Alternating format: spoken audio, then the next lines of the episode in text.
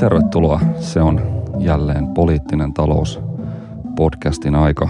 Tänään herkutellaan Petteri Orpon meille kattavan, kattaman buffetin tarjoilujen äärellä. Eli keskustellaan tietysti hallitusohjelmasta ja muun muassa sen työmarkkinareformeista, siitä miten, miten tämä hallitusohjelma ja tämä hallitus pyrkivät suomalaista yhteiskuntaa muuttamaan, mihin suuntaan Suomi on menossa. Vieraana alan todellinen asiantuntija monille podcastin kuuntelijoille on varmasti tuttu tutkija, tohtori Helsingin yliopiston Pohjoismaiden tutkimuksen keskuksesta Ilkka Kärrylä. Ilkka, tervetuloa taas mukaan. On mahtavaa saada sut messiin taas kerran. Kiitos, kiitos. Kiva päästä kommentoimaan näitä tuoreita käänteitä. Ju, just näin. Tota, Ilkka, buffetissa voi aina mennä suoraan jotenkin niiden, niiden niin kuin herkullisimpien, kaikkein rasvasimpien kanankoipien ja kebab-siivujen kimppuun, niin voidaan tässäkin mennä suoraan niin kuin asiaan. Sä oot Ilkka tutkinut eritoten suomalaista työmarkkinapolitiikkaa, tavallaan tämän kolmikanta Suomen historiaa ja ennen kaikkea niin kuin pohjoismaista yhteiskuntamallia työmarkkinapolitiikkaa laajemminkin, niin miten sä niin kuin nostaisit esille, jos lähdetään tällaisesta liikkeelle, että miten, miten tavallaan tämä pääministeri Orpon ää, hallitusohjelma ja sen tavoitteet ää, toteutuessaan muuttaisi suomalaista yhteiskuntaa ja Suomen työmarkkinoita? Mitä sä niin kuin nostaisit tämmöisenä keskeisimpinä juttuina esille tästä? Selkein vaikutushan tässä varmasti olisi, jos puhutaan näistä työmarkkinauudistuksista, niin se, että palkansaajien neuvotteluvoima heikkenee mm. Niiden myötä mahdollisesti aika paljonkin, kun siinä on muun muassa irtisanomissuoja ja työttömyysturvan heikentämistä ja lakko-oikeuden rajoittamista ja tämän tyyppisiä uudistuksia, mutta sitten ehkä kaikkein radikaaleinta näissä ei kuitenkaan ole se uudistusten sisältö edes, vaan mm. se tapa, jolla ne tehdään. Eli tässä nyt ilmeisesti tavoitellaan aika vahvasti kolmikannan ohittamista ja mm. jopa tämmöisestä konsensuspolitiikasta luopumista, niin se on kyllä aika, aika iso poikkeus vallitse, vallitsevasta tai tähän asti vallinneesta mallista. Jos jos nämä nyt siis tehdään niin, että nämä uudistukset vaan jyrätään suoraan mm. lainsäädäntöön mm. kuulematta työmarkkinaosapuolia. Toki silloin tällöin on aikaisemminkin ö, näin toimittu tai varsinkin uhkailtu kyllä. tällä, mutta ei kyllä koskaan aikaisemmin ole esitetty, saati toteutettu mitään tämän mittaluokan heikennyksiä palkansaajien asemaan ja sosiaaliturvaan kuin mitä nyt on esitetty. Et siinä mielessä voidaan ehkä jopa puhua järjestelmän muutoksesta tai ainakin sellaisen mm yrityksestä ennen kaikkea just tämän toimintatavan muuttumisen. Mm, kyllä, tämä on aika semmoinen, tämä on aika semmoinen niin kuin radi, tavallaan aika semmoinen radi, radikaali ohjelma just näissä työmarkkinoissa, mitä tulee näihin työmarkkinareformeihin ja just pyrkimyksiin heikentää ammattiyhdistysliikkeen asemaa monin tavoin. Kyllä, ja yksi olennainen kysymys tässä tietysti on, että miten, miten näin radikaali ohjelma saadaan sitten käytännössä toteutettua, että olihan esimerkiksi Sipilän hallituksella mm paljon kunnianhimoisempia tavoitteita kuin mitä ne sitten lopulta pystyivät toteuttaa, mutta kyllä tässä ehkä voi nyt sanoa, että, että kokoomuksen ja perussuomalaisten naamiot on riisuttu mm, lainatakseni mm. tätä presidentin aiemmin käyttämää fraasia. Kyllä, kyllä. Se on just näin.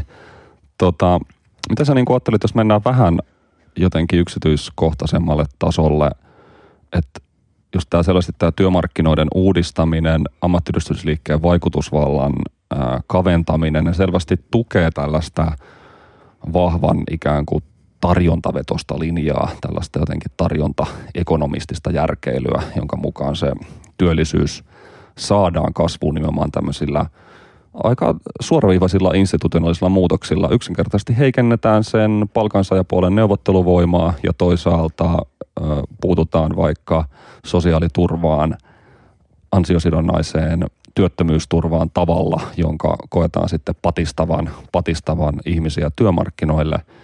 Niin miten sä, mitkä sä nostaisit sellaisina mm, merkittävimpinä tai niin kuin kiinnostavimpina tavo- tavoitteena näitä, nä, näitä niin kuin reformeja tarkasteltaessa? Mitä sä nostaisit esiin?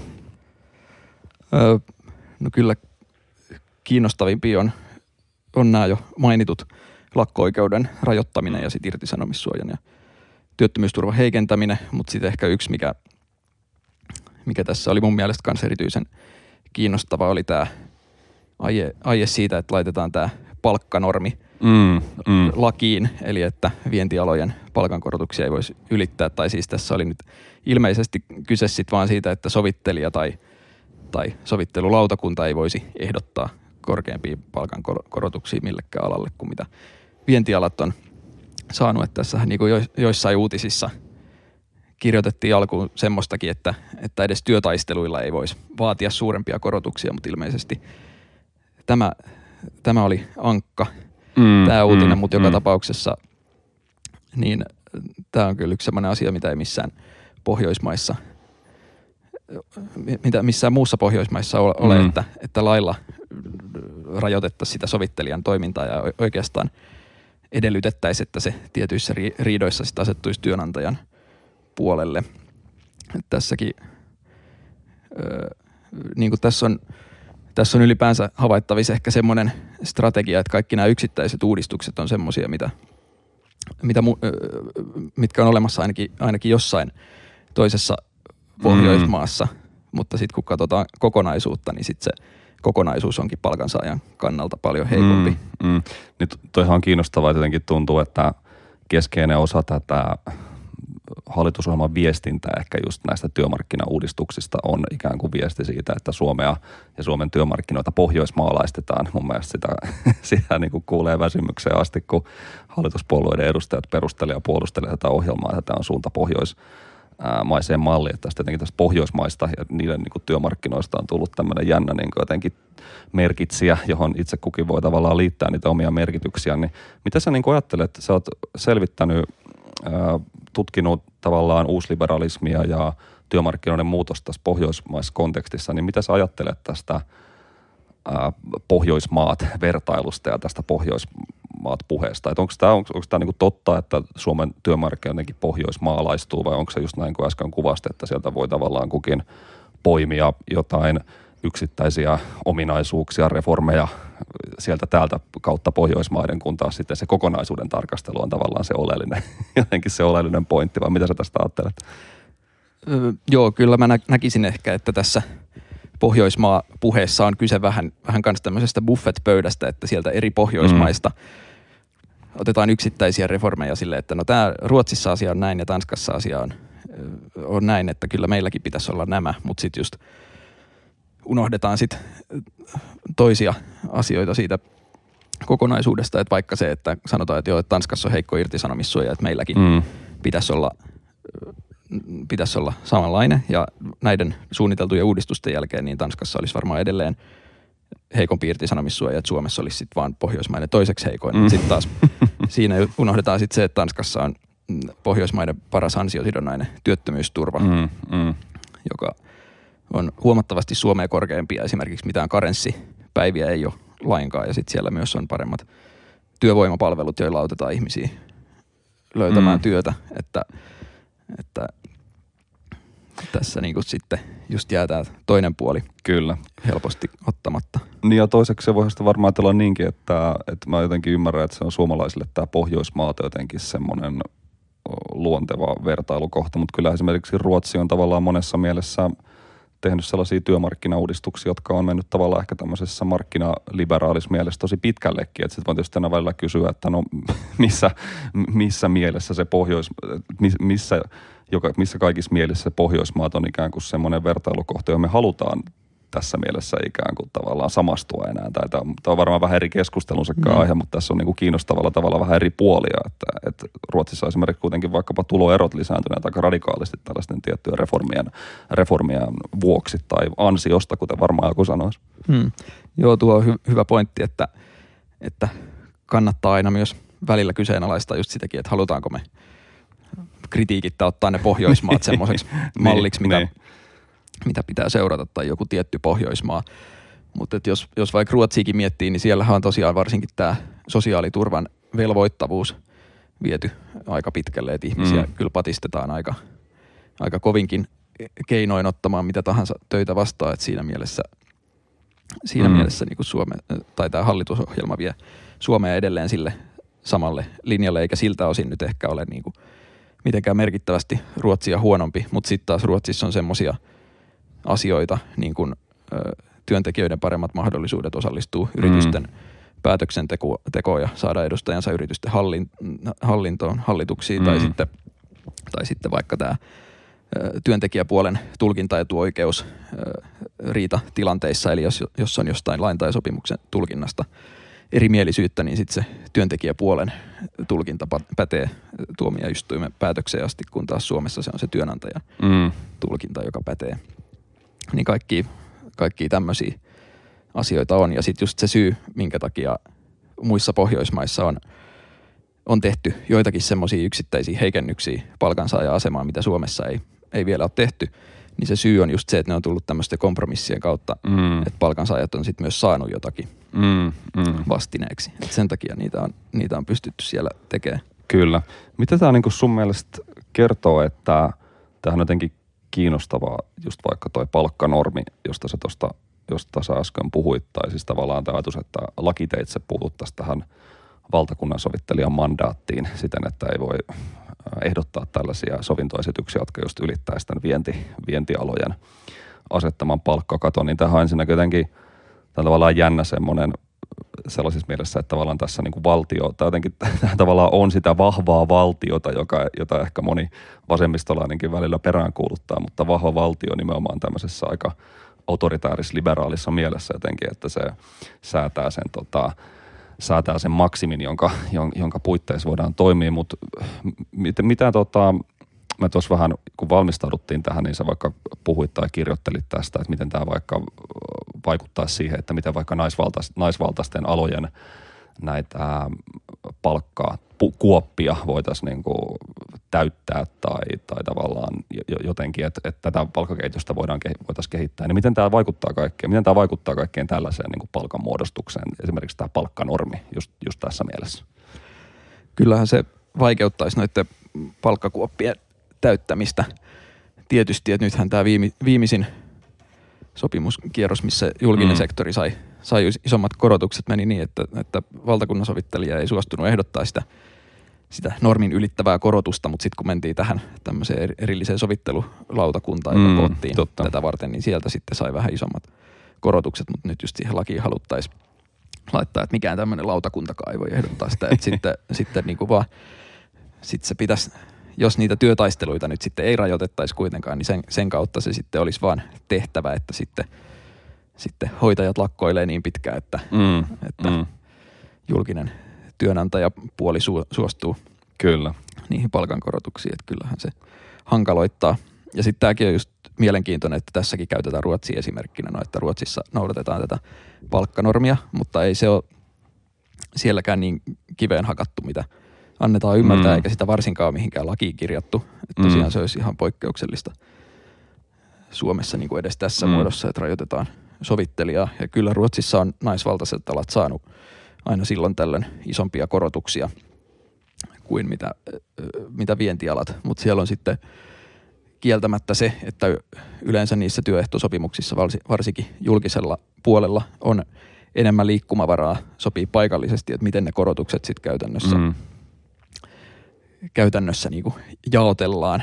Et Suomessahan tätä ei ole julkisella puolella läheskään niin paljon, että sitten Ruotsissa on, on ollut mahdollista, että – että jätetään nyt vaikka kovapalkkaisimmat lääkärit korotusten ulkopuolelle ja annet, keskitetään oikeasti mm, pienipalkkaisille niin, niin, hoitajille ne korotukset. Että se siinä tietysti on, on erona, mutta se, sekin on vähän, tai se on hyvä kysymys, että minkä takia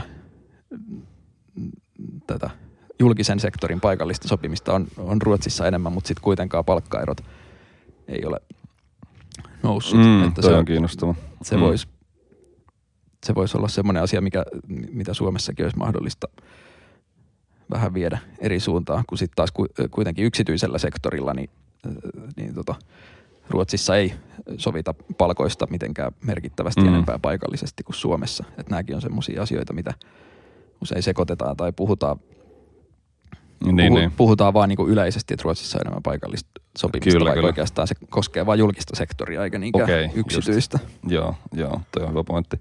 Tota, tuohonkin sä jo tovi sitten viittasit, mutta on myös jotenkin kiinnostava just tämä tavallaan irrottautuminen tästä tämmöisestä kolmikanta-ajattelusta, jos vertaa vaikka Sipilän kuitenkin kiky-projekteihin ja muihin, johon haettiin kuitenkin AY-liike tavallaan institutionaalisesti mukaan, mutta tämä vaikuttaa, tämä on ikään kuin tietoinen pyrkimys ohittaa että tietyllä tavalla ammattiyhdistysliike ja heikentää, niin kuin tuossa todettiin, niin tavallaan heikentää sen tällaista neuvotteluvaltaa. Niin mistä tämä niin kuin sun mielestä, onko tässä nyt vaan jotenkin yksinkertaisesti ää, pääoman intressit jyrää ja, ja näin mennä ja tämä ikään kuin tämmöinen materialistinen välttämättömyys. Mutta mistä, mut voi, onko tässä kyse jostain muusta, että on tavallaan valittu tämmöinen selvästi jotenkin antagonistisempi linja suhteessa – ammattiyhdistysliikkeeseen, kun ehkä voisi tavallaan perinteisesti ajatella, että Suomessa myös tämmöiset tavallaan liberalisoivatkin reformit on tavallaan haluttu tehdä jotenkin sen, se kolmikanta siinä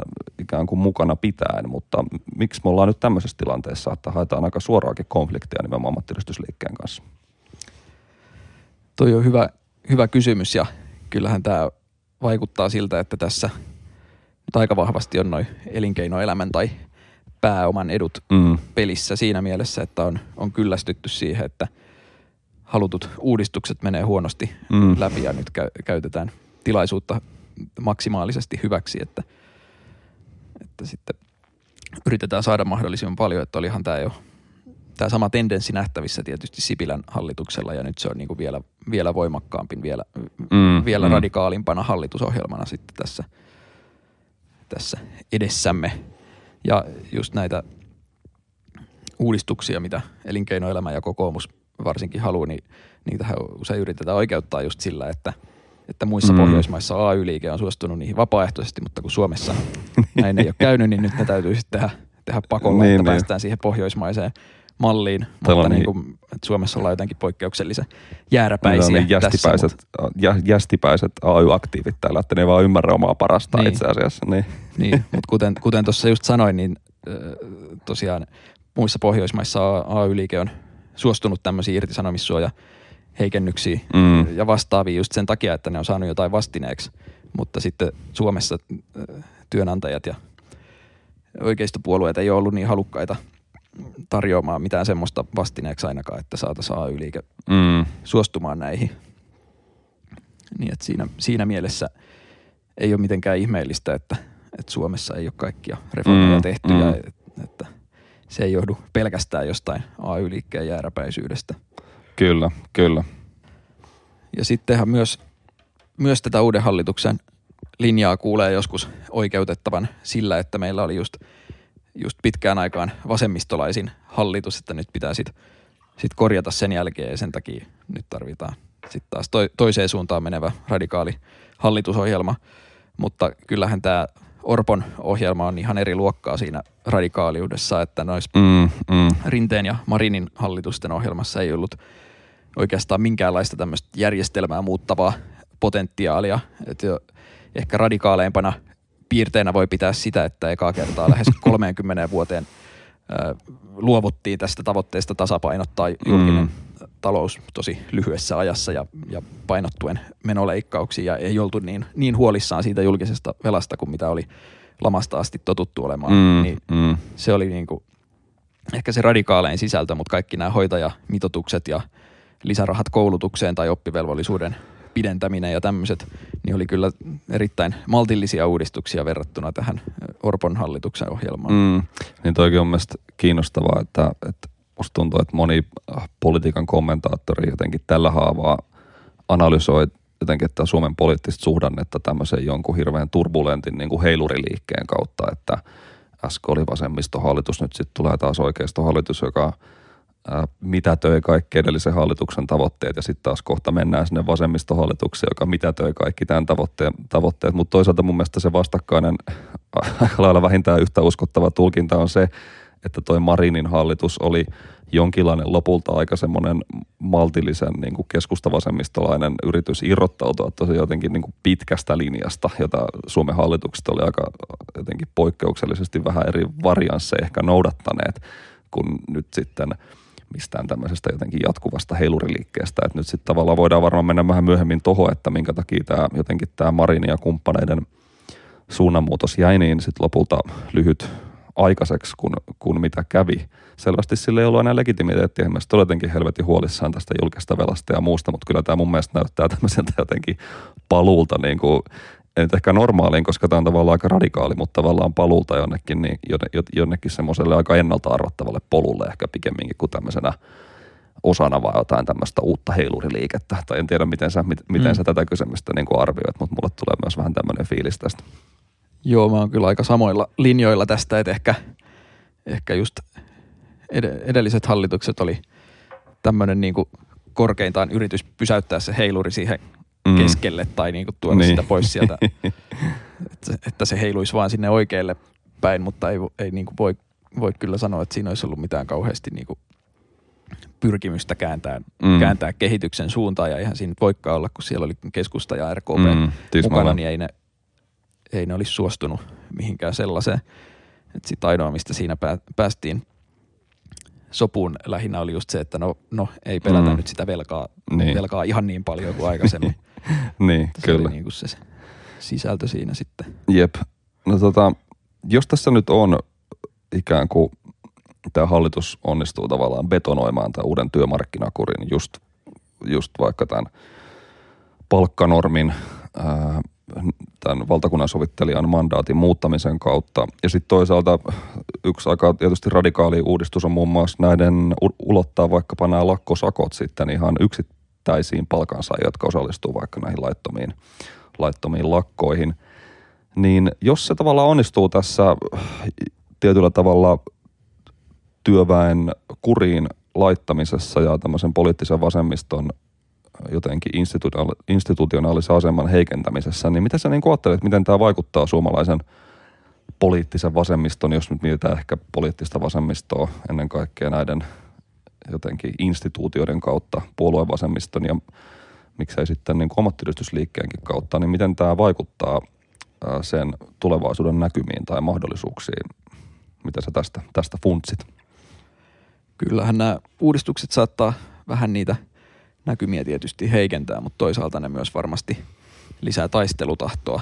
Mm. Että nämä lak- lakkorajoitukset, mitä, mitä nyt on kaavailtu, niin en mä pidä niitä vielä mitenkään totaalisen rampauttavina. Mm. Että mm. tietysti poliittiset lakot ja tukilakot tulee aika paljon vaikeammiksi järjestää, jos nyt poliittiset lakot rajataan johonkin yhteen päivään ja mm. tukilakkojen pitää olla semmoisia, että ne ei saa vaikuttaa mihinkään ulkopuolisiin muuta kuin työriidan os, riidan osapuoliin, niin siinä, siinä ei sitten tietenkään enää satamia oikein voi laittaa ainakaan laillisesti niin. kiinni. Mm.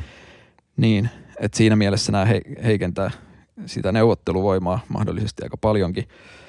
Mutta sitten toisaalta voidaan ainakin keskittää paukkuja sit niihin laillisiin lakkoihin silloin, kun vanhat työehtosopimukset – umpeutuu ja ruvetaan uusista neuvottelemaan, niin, niin tota, et kyllä sitten niihin panostetaan ja varmasti, varmasti mm. myös näiden hallituksen suunnitelmien myötä, jos ne toteutuu nämä kaikki heikennykset, niin tullaan kyllä näkemään huomattavasti riitaisampia sopimuskierroksia kuin mihin on, mm. mihin on nyt mm. totuttu. Ja sitten sit tietenkin näitä heikennyksiäkin yritetään saada kumottua sopimuksissa, niin kuin vaikka näitä tätä palkatonta sairaspäivää niin, ja muita, jos, jos sitä ei ole vielä työehto sopimukseen kirjattu, että ekalta sairaspäivältä saa palkkaa, niin sitten nämäkin niin kuin vaikeuttaa niitä mm, tulevien mm, mm.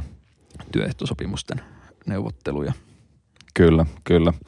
Tota, Tämä työmarkkinapuoli on tietysti yksi ja tavallaan semmoinen ehkä jotenkin kiinnostavin osa tätä hallitusohjelmaa. Mutta miten sä sitten funtsit tästä finanssipolitiikan virityksestä, että – tässähän on toisaalta tämmöinen aika tiukkakin jotenkin talouskuri-agenda, että lopulta sitten kokoomus selvästi aika lailla sai ne omat leikkaustavoitteensa vietyä sinne hallitusohjelmaan ja, ja sitten sosiaaliturvasta, sosiaaliturvasta leikataan ihan, äh, ihan selkeästi, mutta sitten toisaalta siellä on näitä niin kuin infrainvestointeja ja sitten ainakin mulla on ehkä toistaiseksi jäänyt vielä vähän hämäräksi, että mikä tämä finanssipolitiikan linja sitten ihan kokonaisuudessaan on. Niin mitä sä, mitä sä niin ajattelet tästä, että onko tämä sitten kuitenkin jotenkin ehkä finanssipoliittisesti vähän maltillisempi tämä viritys kuin mitä moni saattoi ennen vaaleja kuvitella, että onko tässä kuitenkin hallitus sikäli pelaamassa varman päälle, että ainakaan haluta omalla niin kuin ylikireällä finanssipolitiikalla sitten mitään taantumaa jouduttaa, joka saattaa, saattaisi tietysti olla tavallaan KV-taloudenkin suunnalta, ehkä, ehkä muutenkin jo tulossa jää nähtäväksi, mutta voisi tietysti tavallaan muuten heikentää hallituksen asemaa ja mahdollisuus, mahdollisuuksia ehkä viedä sitten läpi näitä työmarkkinauudistuksia, vai miten sä tätä niin kuin yhtälöä lähtisit ratkomaan? Kyllähän se näyttää tosiaan siltä, että, että tässä on nyt jotain, jotain, jotain varoituksia kuunneltu, että on, on just näitä investointeja ja infrahankkeita mm, mm. ja muita näiden leikkausten vastapainoksi. Että varmasti se on ihan fiksu linja, koska, koska kuten sanoit, niin tämmöinen itse aiheutettu taantuma mm. olisi aika omaa, omaa jalkaa ampumista Kyllä. ja heikentäisi kannatusta aika nopeasti, mutta sit, sitten kun siinä ohjelmassa niin aika paljon niitä investointeja aiotaan jälleen kerran rahoittaa valtion omaisuutta mm. myymällä, niin se ei Jep. välttämättä ole hirveän fiksua, että toivottavasti siinä on tehty nyt jonkunlainen analyysi, että tämän, tämän myötä menetettävät osinko- ja muut tulot on pienemmät kuin mitä sitten investointien rahoittaminen velkarahalla maksaisi. Mm, mm. Mutta jos, jos nyt korot pian taas tippuu lähelle nollaa, niin sitten on tietysti aika epätodennäköistä, että se omaisuuden myyminen olisi kannattavaa, mutta jäädään, jäädään seurailemaan, että miten tämä nyt menee. Mm, jep. Tota, Sitten ehkä tämmöinen niin laajempi kysymys, jos yritetään jotenkin tarkastella tätä hallitusohjelmaa ja Suomen suuntaa ehkä jotenkin osana laajempia tällaisia ideologisia makrotaloudellisiakin trendejä, niin mitä sä, täytyy tietysti aina kysyä tästä sunkin tutkija taustan tietäen. Sä oot tutkinut uusliberalismia eritoten tämmöisessä suomalaisessa kontekstissa, pohjoismaalaisessa kontekstissa, niin minkälaiseen, minkälaiselle jatkumolle sä ikään kuin miettii jotenkin uusliberalismin historiaa, uusliberalismin kehitystä, niin asettaisit tämän tota, Suomen, Suomen nykynäkymän tai tämän hallitusohjelman. Mitä tämä jotenkin kertoo? Kertooko tämä meille uusliberalismista jotain, jotain kiinnostavaa vai, vai onko sitä mielekästä jotenkin tarkastella tätä kautta tätä hallitusohjelmaa lainkaan? Onhan tässä paljon uusliberaaleja elementtejä tietysti mukana, mutta sitten myös, myös muunlaisia, että on myös yksi esimerkki varmaan tämmöisestä uus, uusliberaalin, uusliberalismin kyvystä aina mm, muokkautua mm.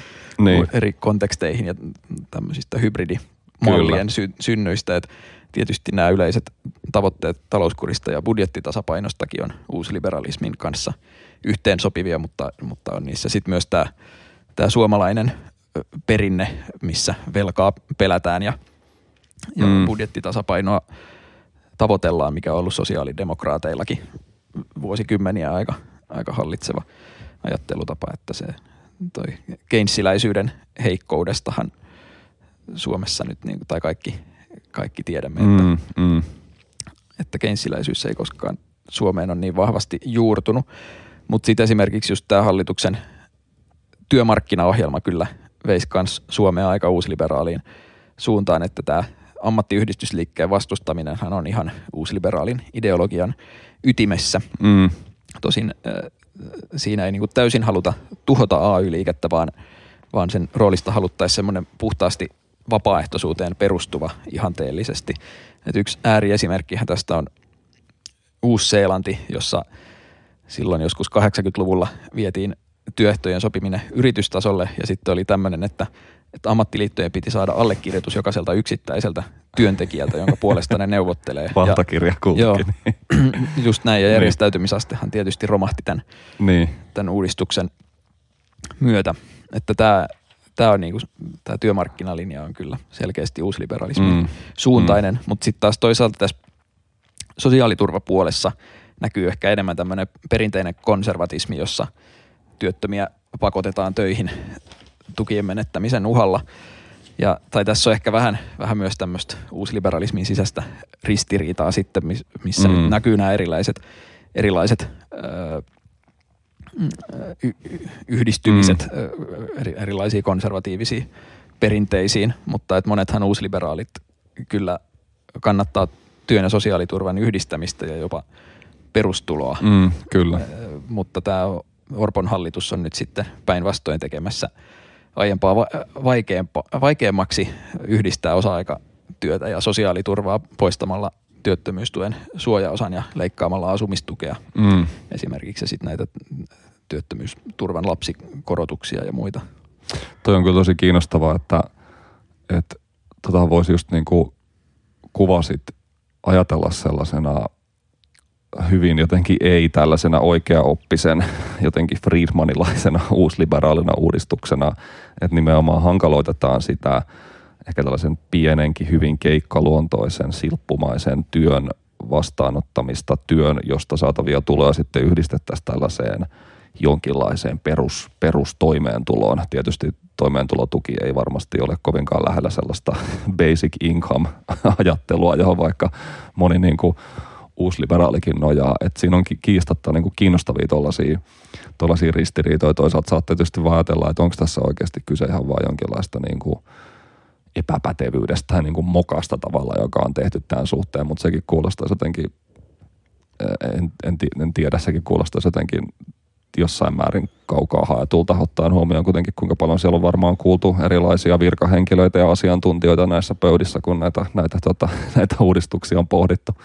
No en tiedä, kyllä tässä väistämättä tulee siihen johtopäätökseen, että jonkunlaista epäpätevyyttä tai se, se niin kuin tämmöistä, että ei olla ajateltu nyt ihan loppuun asti, niin semmoista on kyllä tässä mm. mukana, koska jos on nyt kuullut vaikka Juho Saaren tai Osmo Soininvaaran kannanottoja tästä sosiaaliturvapuolesta, niin. niin sehän on täysin pöyristyttävää, että vaikka, vaikka helsinkiläinen kahden lapsen mm.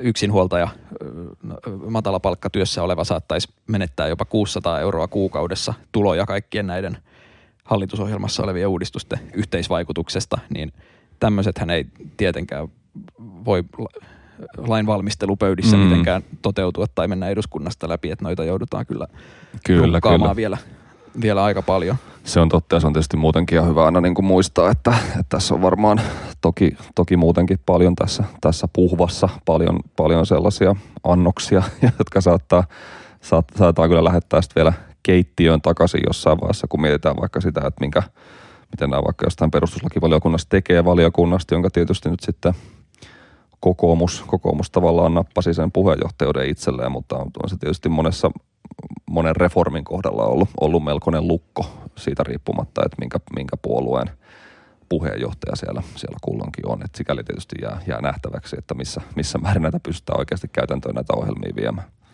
Joo, se on tosiaan mielenkiintoinen, että miten, miten tämä perustuslakivaliokunnan rooli nyt sitten muuttuu, että ei siellä, mm. ei sielläkään nyt ehkä loputtomasti ole hallituspuolueilla mahdollisuuksia – viedä, viedä erilaisia kyseenalaisia uudistuksia läpi, mutta tietysti sitten jonkun, jonkun verran on tämmöistä poliittista on, pelivaraa. On, kyllä, kyllä. Se on tosi jännä kysymys, että nyt tietysti viime vuosina muutenkin se perustuslakivaliokunnan rooli politiikassa on ollut tosi korosteinen, kun tavallaan se perustuslaki Suomessa takaa ihmisillä aika laajatkin tietyllä tavalla, paitsi tällaiset klassiset perusoikeudet, jonkun omaisuuden suojan, turvan ja yksityisyyden suojaan menevien kysymysten osalta, niin myös tavallaan aika tällaiset laajat tavallaan taloudelliset, sosiaaliset ja t- tavallaan tämän kaltaisia oikeuksia, jotka on tavallaan luonteeltaan jossain määrin silleen niin kuin huomattavasti poliittisempia kuin tämmöiset klassiset kysymykset. Niistä moni vaikka poliittisen kentän oikealla laidalla tällä hetkellä myös kritisoi suomalaista perustuslakitulkintaa siinä mielessä, siinä mielessä, että asiantuntijoiden tulkintalinja on aina liian tiukka, että siellä ei pystytä tavallaan viemään poliittisia uudistuksia läpi siellä perustuslakivaliokunnassa, mikä on tavallaan niin kuin validi kritiikki, että siinähän tullaan tämmöiseen niin kuin politiikan niin kuin oikeudellistumiseen, mutta sitten tietysti moni, moni saattaa olla vähän ihmeissään, jos se – ikään kuin politiikan oikeudellistumisen kritiik, kritiikkiin nojaten sitten viedään, viedään radikaaleakin vaikka perusturvaheikennyksiä läpi, että tämä on tässäkin mielessä jotenkin jännä, jännä kysymys kyllä. Mm, joo, tätä on tosi kiinnostava seurata ja tämä on just, just kiinnostava muutos, että oikeisto on muuttunut niin kuin tästä laillisuuteen ja perustuslakiin Kyllä. nojaavasta mm tahosta perustuslain kriitikoksi just sen takia, että perustuslakiin on laitettu semmoisia asioita, jotka ei oikeasti ole niin mieluisia. Kyllä näinhän se menee, että hän on tavallaan kääntynyt päälaille, että aikoinaan vielä, kun meillä oli ehkä suppeampi perustuslaki, niin vasemmisto oli männä vuosikymmeninä se tämmöiset jotenkin kapitalistiset omistussuhteet takaavan perustuslain kärkkäämpi kriitikko, kun taas sitten nykyään se kritiikki tällaista aika laajaa perustuslakitulkintaa kohtaan tulee sitten useammin, useammin tota, puoluekentän oikealta laidalta. Tämä on kiinnostava, kiinnostava muutos kyllä. Jotenkin kiinnostaa tämä tällaisen, ehkä tämä tavallaan liittyy tähän kysymykseen tästä jotenkin uusliberalismista, sen niin kuin sisäisistä jännitteistä ja sen jotenkin kullosestakin hengestä, että jotenkin kohtuuttoman jotenkin laaja, laaja kysymys ja pohdinta, mutta jotenkin tässä on mun mielestä semmoinen tietty, vaikka tämä on tavallaan tämä on radikaali ohjelma tietyllä tavalla, mutta samalla tämä jotenkin tämä viesti ja henki on kuitenkin tämmöinen jotenkin visiottomaan oloinen, että tämä, tämä on ikään kuin vain tällaista tylppää jotenkin realismia, johon, johon tämä hallituksenkin puhetapa nojaa. Siinä on tämä kannustimet, velkaantuminen, työnteko kunniaan, jotenkin tällaiset hy- hyvin, tavallaan jotenkin tylpän harmaat viestit, joilla tätä hommaa tavallaan viedään, viedään eteenpäin, niin mi- mitä sä joten, jotenkin musta niin kuin itsestä tuntuu, että, että jos tämä niin kuin tekee tällaista vähän niin kuin uusliberalismin aatehistoriaa tässä jotenkin tavallaan lennosta, että siinä missä tavallaan tämmöisessä klassisessa jotenkin Thatcherilais versiossa jotenkin se uusliberal, uusliberalismi oli selvästi semmoinen niin kuin ideologinen vihollinen, joka oli sosialismi ja keskussuunnittelu. Ja miksei vielä silloin joku keinsiläisyyskin, joka oli milloin tahansa lipsumassa tämmöiseksi niin kuin totalitarismiksi. Ja sitten jotenkin – kylmän sodan jälkeinen niin kuin historian loppu oli sitten tällaista niin kuin managerialismia ja tuotiin ehkä tämmöinen new public management julkiselle sektorille ja oli tämmöinen jotenkin niin kuin teknokraattinen eetos siinä. Ja nyt sitten niin kuin finanssikriisin jälkeen puhuttiin paljon siitä, että nyt tämä uusliberalismi on menettänyt täysin oikeutuksensa ja koronan Ukrainan jälkeen on puhuttu tästä vahvan valtion paluusta ja nyt tota, jonkinlaista niin kuin sosiaalidemokratiaa ja keinsiläisyyden niin kuin uudesta renesanssista, niin tämä jotenkin tuntuu silti niin kuin hämmästyttävän sit, sitkeältä tavallaan niin kuin tosi jotenkin old school niin kuin työn tarjonta, ää, austerity, ihmisten kannustaminen turvaverkkoja heikentämällä, mutta mut ikään kuin tavallaan se legitimiteetti perusta sille haetaan vaan tämmöisestä jotenkin ää, kar, karusta pakosta vaan jotenkin, että et tämmöinen, tavallaan tämä tuntuu tosi niin kuin hengettömältä tämä kausi, jota me tässä mielessä eletään. Niin miten sä niin kuin itse, minkälaisen jotenkin jatkumoon sä tämän, tämän niin kuin zeitgeistin niin kuin uusliberalismin tutkijana, tutkijana laittaisit, jos saat tästä kohtuuttoman, hmm. kohtuuttoman niin kuin epäselvästä alustuksesta jonkinlaisen jostain langan pätkästä, pätkästä kiinni. Ihan, ihan hyvä, hyvää hahmottelua niin kuin noista uusliberalismin eri kausista ja niin, ehkä jossain mielessä tämä ehkä on vähän, vähän semmoista innotonta ja visiotonta tämä mm, nykyinen mm, politiikka, mm. mutta kyllähän siinä myö, myös edelleen luvataan erilaisia positiivisia asioita, että, että luvataan, että nyt kun tehdään nämä heikennykset, niin, niin kyllä sitten talouskasvua ja työpaikkoja syntyy, että nyt, on, sit, nyt yritysten kannattaa työllistää ja, ja kannattaa mm, ottaa sitä mm. työtä, työtä vastaan, että kan, kannustimet on kunnossa, vaikka sitten – toisaalta just siitä osa-aikatyöstä päinvastoin tehdään vähemmän, vähemmän kannattavaa. Mm. Ja sitten myös tämä työpaikkojen laadusta puhuminen kans mielellään unohdetaan, että, että millaista työtä se nyt on sitten, mikä on tarjolla ja mitä kannattaa ottaa vastaan, kun sosiaaliturva heikkenee ja, ja neuvotteluvoima mm, heikkenee. Kyllä. Niin tota, mutta kyllä siinä on yritystä myös johonkin, johonkin positiiviseen visioon, mutta onhan se tietysti ehkä vähän tämmöinen – ylimalkainen, että, että no nyt vaan niin kuin kasvua ja työllisyyttä tulee ja, ja mm. porukka vaurastuu, mutta se, sehän nyt oikeastaan se, mitä uusliberalismi on muutenkin luvannut.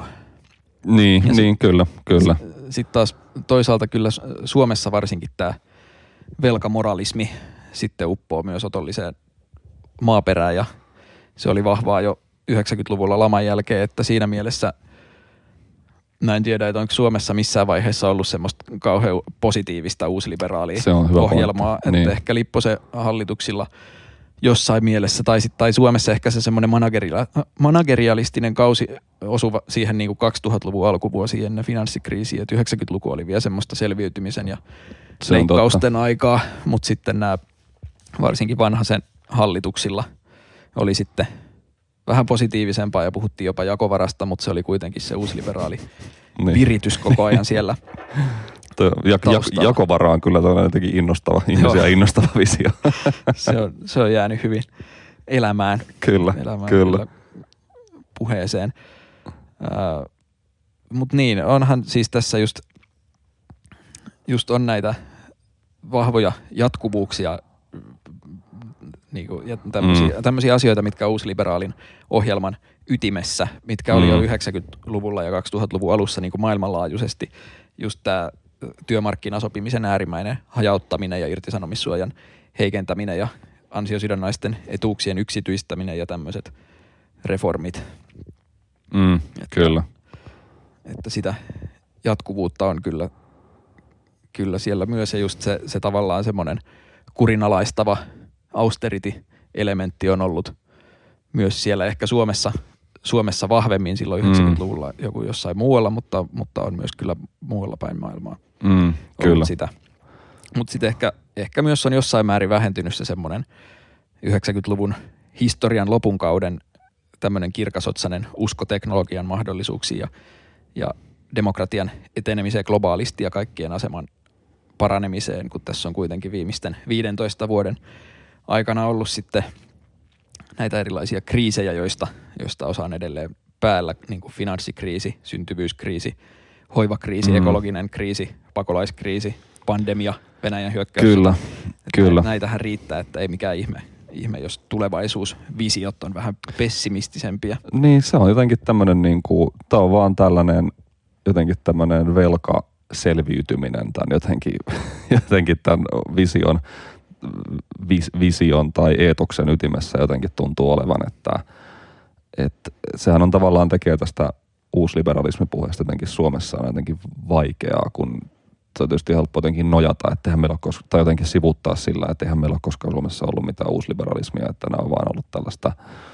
jotenkin fiksua modernisointia ja väistämättömien taloudellisten niin kuin reunaehtojen puristuksista tehtyjä päätöksiä. Että, mutta ehkä se on tavallaan just ominaista sitten niin kuin suomalaiselle niin kuin variantille siinä, että siinä on kiistatta ollut, tämä, ollut tavallaan omat pohjoismaiset piirteensä ja sitten se on aina niin kuin tehty, tehty tällaisten jotenkin enemmän tai vähemmän todellisten tai kuvi, kuviteltujen niin kuin pakkojen edessä sitten tämmöisenä jotenkin rusentavana sopeutu, sopeutumisena mm. tavallaan, että se on ollut tämä niin kuin kantava, kantava jotenkin henki tässä suomalaisessa uusliberalismissa.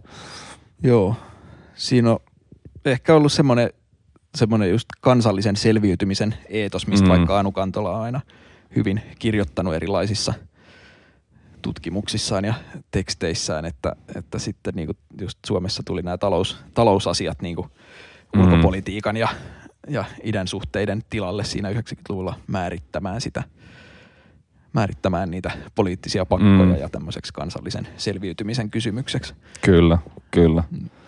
Mitä sä niin sit funtsit tästä, ehkä voi vielä ottaa vähän tuohon paradigman muutosjuttuun kiinni muutokseen, joka sitten jotenkin tuntuu, tai jotenkin tosi kiinnostavaa, että tässä oli paljon tätä puhetta jotenkin tällaisen sosiaalipoliittisesti vähän avokätisemmän, finanssipoliittisesti vahvemman valtion paluusta ja Eurooppa oli tavallaan satsaamassa tähän strategiseen autonomiaan ja muuhun, nyt taas jotenkin vaikuttaa siltä, että sekin jää tämmöiseksi niin kuin lässähdykseksi ja tavallaan tällainen ää, vanhan, vanhan koulukunnan jotenkin työmarkkinareformismi reformismi ja ää, talouskuri on tekemässä sitten kansallisella tasolla ainakin Suomessa niin kuin paluuta, niin miksi tämä jäi jotenkin tämmöiseksi tota, lyhyeksi tämä sun mielestä tämä suunnanmuutos? Että johtuuko se sitten vaan tästä, että yhtäkkiä sitten taas keskuspankit nosti korkoja ja, ja se pakotti sitten taas valtiot tavallaan sopeutumaan siihen toisenlaiseen finanssipoliittiseen tilanteeseen kuin mihin oli, kuin mihin oli totuttu vai onko tässä jostain niin kuin muustakin, muustakin kyse, että miksi, miksi mikään niistä oikeastaan tuntunutkaan muuttuvan niin, niin hirveästi? Kyllä toi inflaatio ja korkojen nousu Mm. on varmasti yksi iso tekijä tässä muutoksen taustalla, että vähän aikaa sitten oli tosi monessa Euroopan maassa jotenkin tämmöinen keskustavasemmistolainen sosiaalidemokraattinen mm. hallitus ja nyt ne yksi kerrallaan vaihtuu sitten tämmöisiksi maltillisen oikeiston ja, ja radikaali oikeiston Kyllä. vai mikä nyt onkaan se oikea, oikea termi, laita oikeiston pitää koalitioiksi. Olla, pitää olla tarkkana termeissä, ettei, ettei koolauteta. Joo. Joo, mutta kun näitä on nyt sitten Suomessa, Ruotsissa, tai no Ruotsissa tietenkään ruotsidemokraatit ei ole hallituksessa, mutta niin. on tärkeä tukipuolue ja sitten Italiassa ja sitten tämmöisiä on, on tulossa vielä luultavasti Espanjaan ja, ja, ja tota, varmasti, varmasti Norjassakin, jossa mm. seuraavat mm. vaalit on kyllä vasta yli, yli kahden vuoden päästä, mutta näyttää, että sielläkin tulee samanlainen vallanvaihdos sitten, niin, niin joo, tämä poliittinen suhdanne muuttuu aika nopeasti, mutta, mutta just inflaatio on varmasti iso tekijä, että sitä mm, va- mm. vallassa olevaa hallitusta on aina helppo syyttää siitä hintojen noususta. Mm. Ja sitten no jos nyt miettii, miettii tätä Suomen tilannetta, niin varmasti myös tämä tai tämmöiset identiteettipoliittiset kysymykset vaikutti myös, että monet keskustan ja ehkä, ehkä jopa demarienkin kannattajat varmasti vierasti tämän edellisen hallituksen politiikkaa ja, mm, mm. ja niitä arvoja, mitä se, mitä se edusti, jotka ehkä niin kuin koettiin turhan feminiinisiksi ja se, mm. oli niin, niin monta nais, naisministeriä tai puoluejohtajaa siellä näkyvillä paikoilla, niin mm. se, se oli niin kuin yksi symboli tälle tämmöiselle ö, muutokselle, joka ehkä joistakin tuntuu epämukavalta. Mut, ja ja sitten just nämä hyvin tunnetut maaseudun ja kasvukeskusten sekä miesten ja naisten vastakkainasettelut on tietysti isoja tekijöitä, mitkä tässä on pelissä. Mutta sitten kiinnostavasti mun mielestä myös nämä talouskysymykset ja varsinkin tämä inflaatio yhdistyy näihin identiteettipoliittisiin kysymyksiin sitä kautta, että sitten tämä polttoaineiden ja sähkön hinnan nousu, mitä, mitä tässä nähtiin viime talvena ja sähköhän nyt on jälleen taas ennätyksellisen halpaa lähes, mm, niin se, on, se, kyllä. se ongelma on jo ainakin toistaiseksi ohitettu. Mutta nämä hinnan nousut voitiin ikään kuin tulkita todisteiksi siitä, että, että nyt tosiaan tämmöinen tavallinen omakotitalossa asuva ja autoileva kansalainen ei, ei kiinnosta tätä vihervasemmistohallitusta ja pääkaupungin eliitti siellä vaan keskittyy johonkin turhaan viherpiiperrykseen ja kansalaisten mm.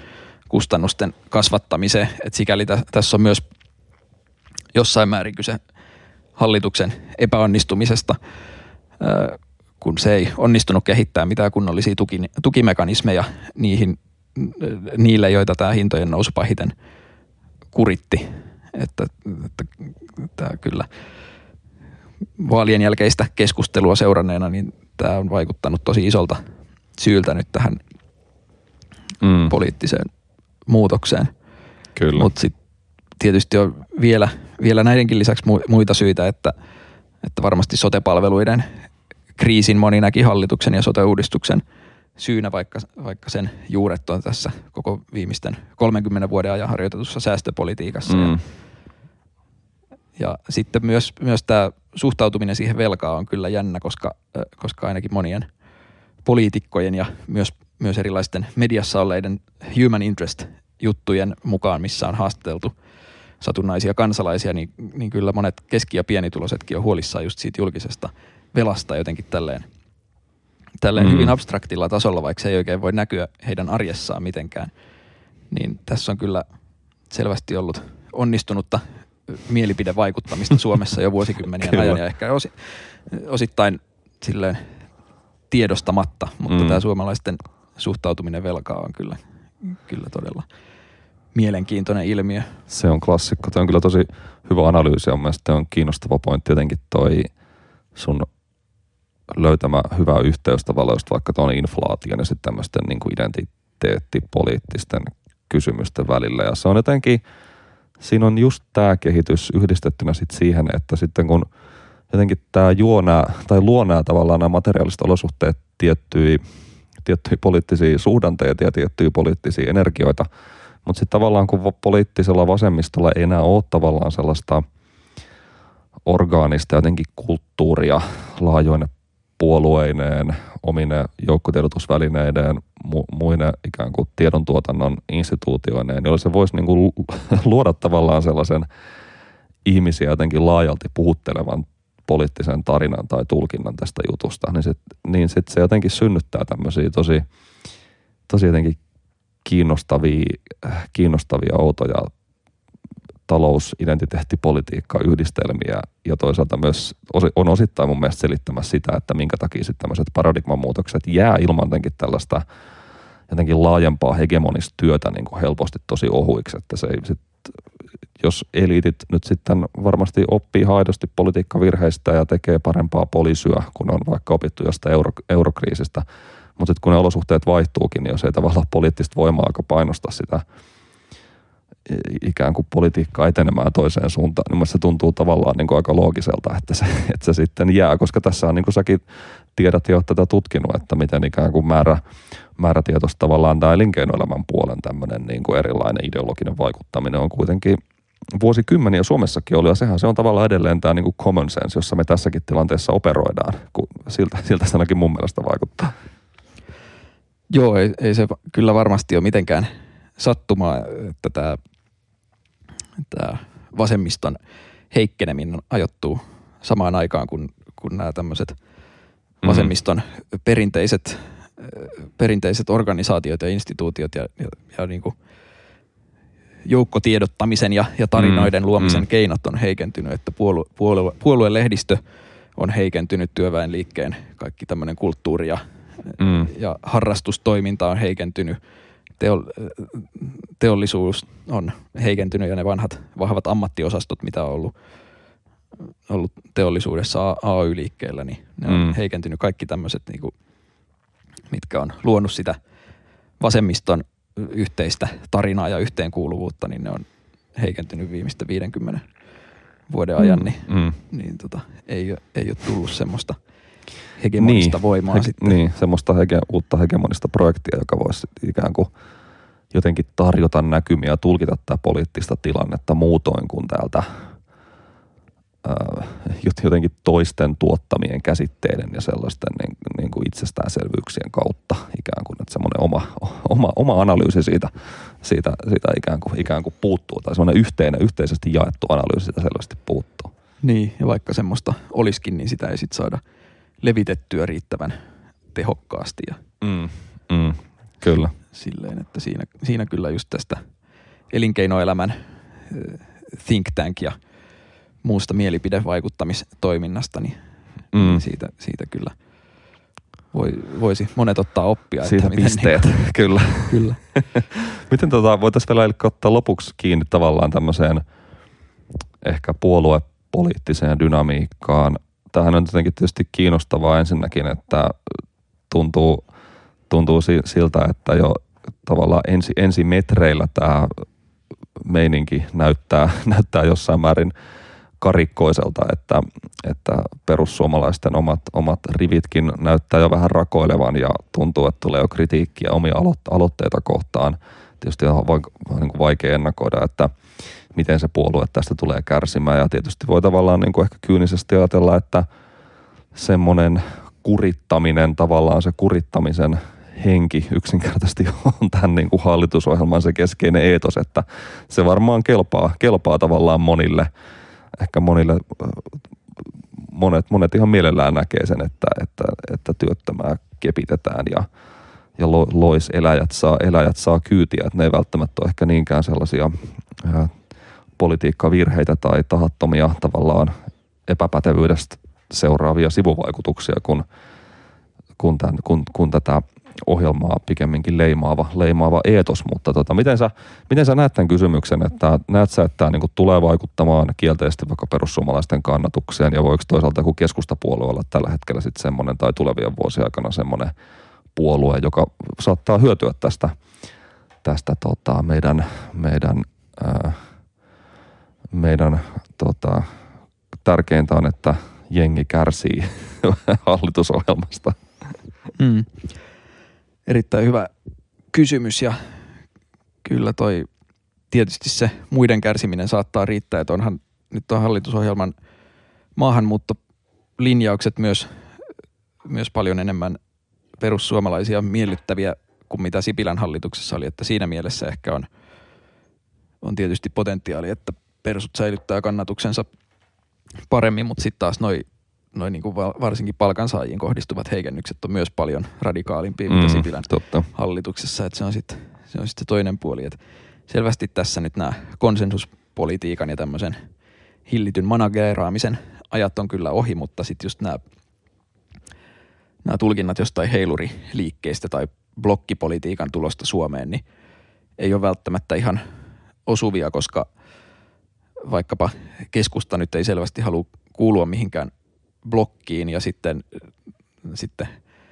vasemmisto tai niin sanottu vihervasemmisto on kuitenkin Suomessa verran heikko, että, että mm. demarit ja vihreät ja vasemmistoliitto ei pysty yhdessä tai, tai erittäin vaikea on nousta edes yli 40 prosentin kannatuksen, niin sitten, sitten tässä on ehkä kysymys mm. enemmän siitä, että kuinka, kuinka paljon oikealle se heiluri menee vai mm. palautuuko se mm. enemmän sitten sinne keskelle jossain vaiheessa, että tietysti mä näkisin, että, että nyt kun tuli näin radikaali hallitusohjelma, niin keskustalla olisi ainakin erittäin hyvä mahdollisuus esiintyä nyt maltillisempana – vaihtoehtona ja nousta taas kerran taistelee siitä suurimman puolueen paikasta jopa kokoomuksen ja demarien kanssa, mm, jos se nyt vaan mm. pelaa korttiinsa oikein ja saa, saa houkuteltua semmoisia äänestäjiä persuista ja kokoomuksesta, jotka ei, ei pidä tästä palkansaajien kurittamisesta ja sosiaaliturvan leikkaamisesta, niin siinä on ainakin, ainakin mm. pelin paikka nyt kyllä, keskustalla. Kyllä. Ja se on sitten tosiaan mielenkiintoista nähdä, että, että romahtaako persut gallupeissa samalla tavalla kuin silloin Sipilän hallituksen aikaan vai, vai hetkauttaako sen äänestäjiä tämä palkansaajien kurittaminen, että riittääkö ne maahanmuutto uudistukset sitten. Mm. Voi olla hyvinkin, että riittää, koska persut tunnetusti osaa tämän markkinoinnin ja ne ei sitten mielellään tule puhumaan siitä, että mitä, mitä palkansaajille tapahtuu. Että oikeastaan tämä ratkaiseva kysymys on ehkä just se, että kuinka paljon perussuomalaiset heikkenee ja mm. keskusta nousee nyt sitten kannatuksessa. Tietysti kokoomuskin voi, voi vähän menettää äänestäjiä keskustalle ja vihreillä tämän radikaalin ohjelman myötä varsinkin jotain tämmöisiä akavalaisia valkokauluspalkansaajia, mm, mutta tuskin kokoomus nyt kovin montaa prosenttiyksikköä tulee menettämään, kuten ei Sipilänkään hallituksen aikana menettänyt. Ja sitten samoin demarit voi, voi varmasti persujen kustannuksella vähän kasvattaa suosiotaan, mutta, mutta kuitenkin persuista se suurempi potentiaalinen siirtymä on sitten mm, keskustaan ja, Kyllä. ja katsomoon mm. varmasti. Että, mutta varmasti seuraavissakin vaaleissa on sitten se tilanne, että siellä on kolme, kolme suurinta puoluetta saattaa olla aika, mm. aika tasaväkisesti – kisailemassa. Mm, mm. Ja sitten ratkaisevaa on myös se, että haluuko keskusta ja kokoomus enää tehdä lainkaan yhteistyötä Demarien mm. kanssa. Se varsinkin kokoomuksen ja Demarien yhteistyö näyttää kyllä tämän jälkeen entistä vaikeammalta, vaikka, vaikka nyt tulisi Lindman Demarien puheenjohtajaksi ja siirryttäisiin taas oikeistolaisemmalle linjalle. Mm. Niin on ihan, ihan mahdollista sekin, että sitten vaan kokoomus rakentelee vuorollaan persujen ja vuorollaan keskustan kanssa erilaisia maltillisempia niin. ja radikaalimpia Totta. koalitioita.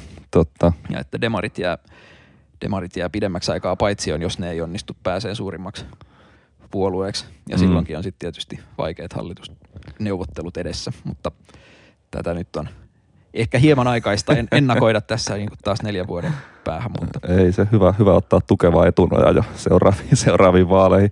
Tuo, on ihan totta, että oppositio peli on niin ikään tavallaan kiinnostavaa. Tai mitä, mitä sä esimerkiksi ajattelet tästä niin kuin vihreiden asemasta, että nythän vihreiden tulkinta omasta ahdingosta oli selvästi se, että taloudesta ei puuttu tarpeeksi, mikä nyt sitten tar- tarkoittaa sitä, että vihreät ei oikeastaan puhunut taloudesta, vaan pikemminkin jotenkin abstraktisti siitä, että mekin ollaan tosi huolissaan tästä valtion velasta, mutta ehkä sitten vaan leikattaisiin eri, eri tyypeiltä, kun nämä toiset leikkaa, niin tuntuu tavallaan kuitenkin siltä, että tällä hetkellä se dynamiikka ehkä vie siihen, että, että onko tavallaan tuommoiselle jotenkin linjalle kysyntää ihmisten keskuudessa, kun ne seuraa tota, ton hallituksen tekemisiä. Niin miten, miten, miten sä näet tämän vihreiden, vihreiden niin kuin asemoinnin tässä, tota, tai pyrkimyksen asemoida itsensä tässä, tässä tota, oppositiokamppailussa? Se on hyvä kysymys. Ehkä siinä nyt vähän, vähän haetaan sit sitä roolia, että ollaanko enemmän siinä niin kuin mm. keskustan kanssa kuitenkin porvari-leirissä, mutta syytetään sitten hallitusta ylilyönneistä, niin, että ei, niin. ei pitäisi olla näin radikaali, että pitäisi olla maltillisempaa, vai että, vai että ollaanko edelleen vähän, vähän siinä vasemmistoporukassakin. Me veikkaan, että siitä nyt joka tapauksessa vihreät haluaa vähän päästä pois, että mm-hmm. ehkä ne muodostaa niin kuin enemmän sit keskustan kanssa tämmöisen maltillisen, porvarillisen vaihtoehdon jossain mm, määrin. Mm, kyllä. Mutta kyllähän, no se on jo, jotenkin oireellista ehkä, että kovimmat hallitusohjelman talouspuolen kritiikit vihreiden leiristä on tullut Osmo Soinivaaralta ja Ville Niinistöltä, jotka ei ole enää kauhean aktiivisesti. Niin Vanholta päin. konkareilta, niin. kyllä. Joo. Ja varsinkin Soin, Soinivaaralla oli kyllä todella – todella kovaa kritiikkiä näistä sosiaaliturvaleikkauksista, mm. että siitä niin kuin ehkä kannattaisi vihreiden aktiivitoimijoidenkin ottaa, ottaa vähän onkeensa. Mutta joo, kyllä varmasti sit myös vihre, vihreillä on mahdollisuus saada myös tälleen juuri tekemättä mitään ainakin pientä kannatusnousua, jos siellä mm. kokoomuksessa ne akavalaiset valkokauluspalkansaajat nyt ajattelee, että nyt mentiin liian pitkälle mm. ja sitten vihreät on niille niille käytännössä sitä ainoa vaihtoehto kokoomuksen mm. lisäksi, mitä ne voisi äänestää, niin siitä saattaa Kyllä. tulla vähän tämmöistä windfallia tietysti, mutta en tiedä kuinka suuri potentiaali Kyllä. siinä sitten on. Kyllä, just näin. Äh, Ilkka, suurkiitos. Tämä oli tosi kiinnostava keskustelu. Onnistuttiin mun mielestä hyvin, hyvin käymään läpi monta kiinnostavaa asiaa tästä uudesta hallitusohjelmasta ja uuden hallituksen tulevasta taipaleesta. Ilkka Kärrylä, tutkijatohtori Helsingin yliopiston Pohjoismaiden tutkimuksen keskus. Kiitos vierailusta jälleen kerran. Oli, oli ilo, kuten eräs tunnettu radio, radioääni sanoo. Kiitos paljon. Kiit, kiitos itsellesi. Oli mukava olla täällä ja hyvää, hyvää kesää vaan kaikille. Oikein mukavaa, mukavaa kesää kaikille. Kiitos paljon.